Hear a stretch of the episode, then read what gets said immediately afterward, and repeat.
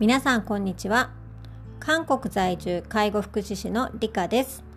夢を叶える介護の言葉。この放送は日韓の介護現場に携わってきた私が介護の現場で聞こえてくる言葉をテーマにお話をしていくポッドキャストになっております。はい、えー、昨日に引き続き2日連続の収録になっております、うんまあちょっと飛び飛びになってしまっていますけどもそれでもちょっとこうコンスタントにこう収録をしていろいろなことをこうアウトプットできたらいいなというふうに思いまして日記のようにあの50分50分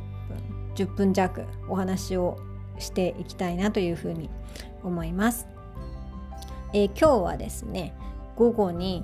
コロナウイルスのワクチン接種を行ってきました。2回目の接種ですね。これって今日でもう卒業なんですけども ワクチン接種は。あの1時の時よりも2時の方が反応が出やすいということであの職員ともども心配しながら行ってきました。昨日すでに受けた職員の方たちもいらっしゃるんですけどやっぱりあの朝までは大丈夫だったけど昼前後になってあの頭痛がひどくなったとか寒気がしてきたとか体全体がだるい重たいとかいう症状が出てきて今日半日であの半休で退勤したスタッフもいますしやっぱり調子が出なくてかなり辛い状態で働いてるスタッフがほとんどでした。で私はと言いますと、まあ、今さっき今日の3時ぐらいに、えーと、受けて、まあ、6時間経過していますが直後はあの全然何でもなかったんですね。でちょっと経って自分が仕事終わって帰る時ぐらいになってきてあの左腕に接種した部分が痛くなってきてあの、まあ、帰ってきながら体がだるい重い感じがしてきました。今はもう眠たい。眠たいですね。あのなんだろう。普段の眠たいっていうんじゃなくてあの体がすっごく疲れてあの登山してきて降りてきた時の疲れの眠たい運動会が終わった後のなんか疲労たっぷりの眠たいみたいなそんな感じで今体全体がだるい状態です。なのでまあこの収録終わったらささっともう横になって今日は薬を飲んで寝ようかなというふうに思っております。まあ、明日以降がちょっとどうなるか不安なんですがまた経過を少しでもお話しできたらいいなというふうに思います、まあ、そんな中今日はですね夜ワールドケアカフェ毎月参加させていただいてますワールドケアカフェに参加させていただいたんですけども、えー、今日の、えー、テーマは青いケアで働いていらっしゃる中村幸宏さんのお話でした。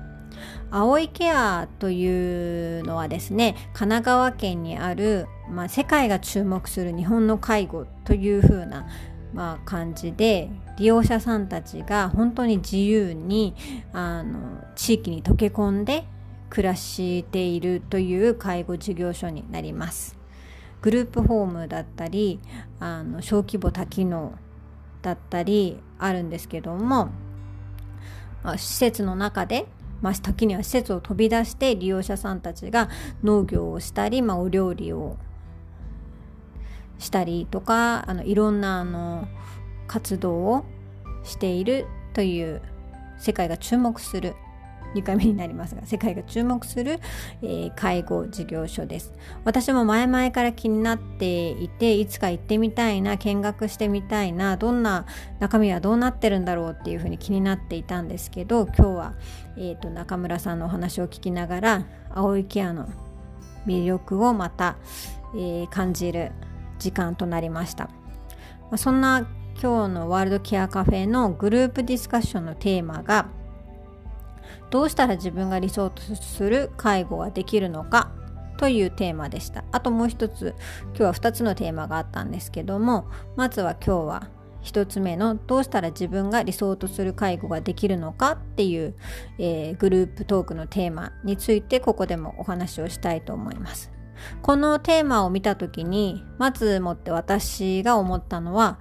私が理想とする介護って何だろう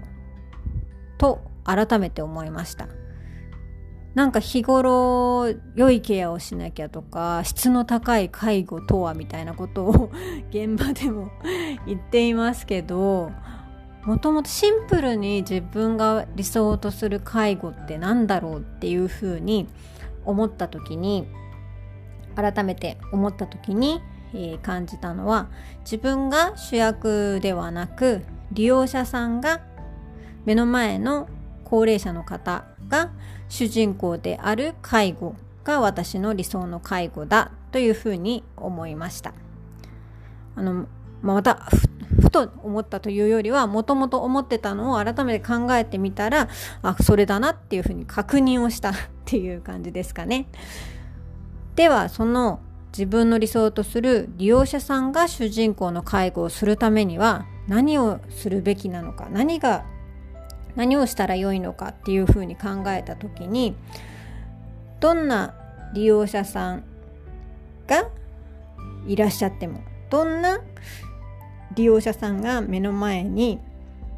来ても自分が対応できるような引き出しをたくさん増やすことでないかなというふうに思いました。いろんな経験をしたりいろんな知識や、まあ、知識っていうかいろんなことを知っているいろんなことをやってみた。あとはまあ感情的にもいろいろな感情を、まあ、経験するのは難しいかもしれないですけど知っている、うん、自分が経験すればもういいかもしれないですけどいろいろな感情に触れるようなことが、えーとその利用者さんに対して多様な対応まあいろいろな引き出しを持って接することができるじゃないかなというふうに思います。そうすることによってあの利用者さんが望む環境だったり利用者さんが望む人に少しでも近づくことによって利用者さんが自分らしく生きるそういう生活の中の主人公になれるようなまあ黒子になるっていうことですね。黒子になることができるんじゃないかなというふうに思いました。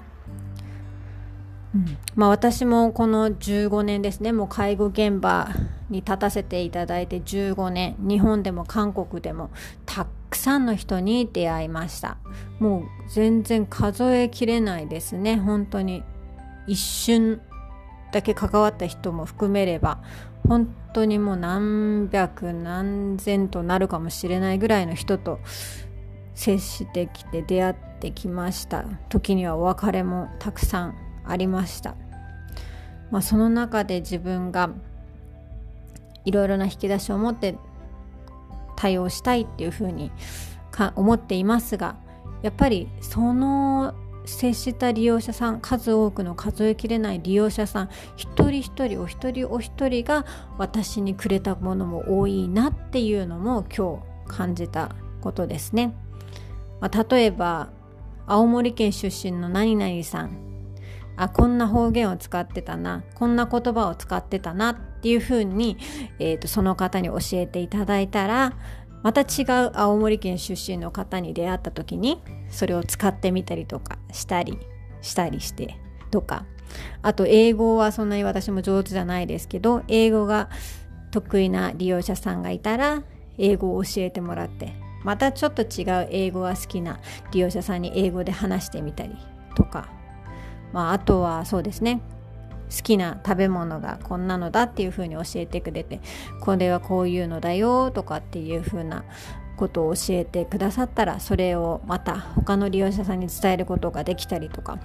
まあ、そんなことの繰り返しで自分自身が利用者さんにいろいろなことを教えてもらっていろいろな経験をさせていただいているなというのがまた今日少し感じたことになります。まあ、改めて言いますが、うん、自分が理想とする介護利用者さんが主人公の介護っていうことだけでも今日また確認できたことが私にとってはすごくありがたい時間でしたしまたいろんな方の意見を聞いたりいろんな方の考えを聞いて、